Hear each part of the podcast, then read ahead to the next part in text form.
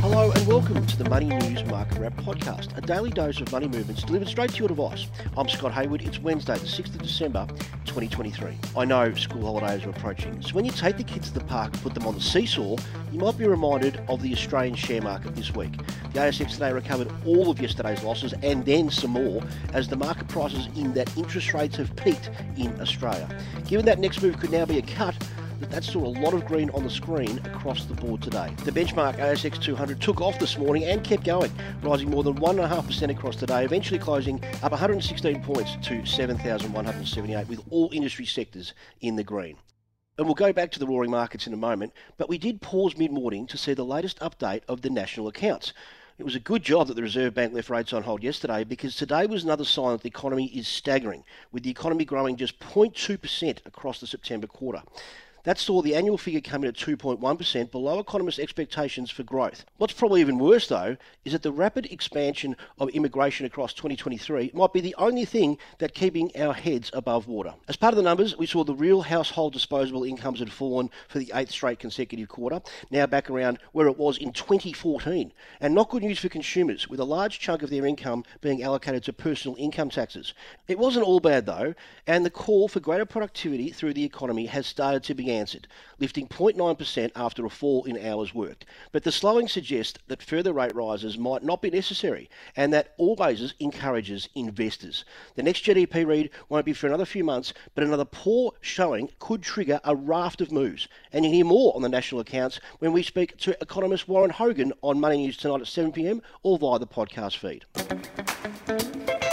While most of the market this year has been vulnerable to high interest rates and high inflation, today it was a very different tune. Real estate, bank, and technology stocks were among the best performers. The real estate sector as a whole was stronger, led by Mirvac up 4.4% to $2.10, Dexus up 3%, and Goodman rallying 1.7% to $23.48. Perpetual climbed 5% after it announced a strategic review of its corporate trust and wealth management business. Hotels and alcohol retailer Endeavour Group rallied 2% to $5.18. It forecast earnings before interest and and tax in its hotel division to grow more than $150 million over the next five years.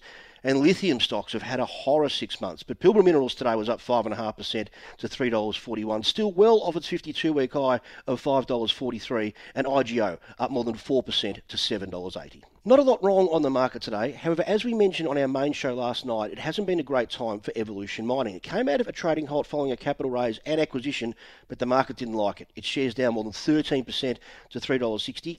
Origin Energy also falling marginally to back above $8 at the close, and Newmont in the gold space also fell 1%.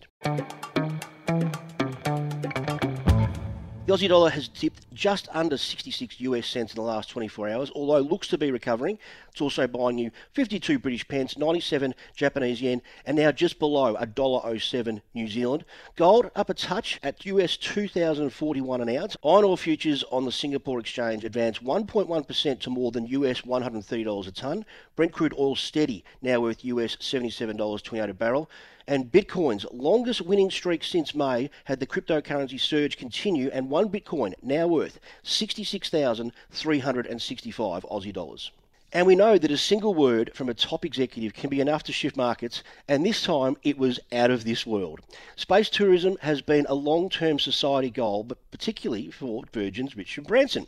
But the attraction of meeting a Martian seems to be wearing off, with the billionaire saying he won't be investing any more of his money into the galactic space program. He reckons they've got all the money they need, with the company starting to fly its first customers to the edge of space this year. Unfortunately, investors didn't love the news, with the share price crashing 16% on his words.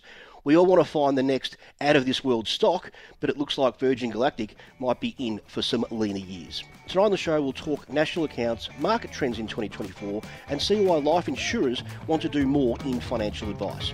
That's 7 pm tonight on your radio, live streaming, or on your podcast feed. I'm Scott Hayward. I'll see you then.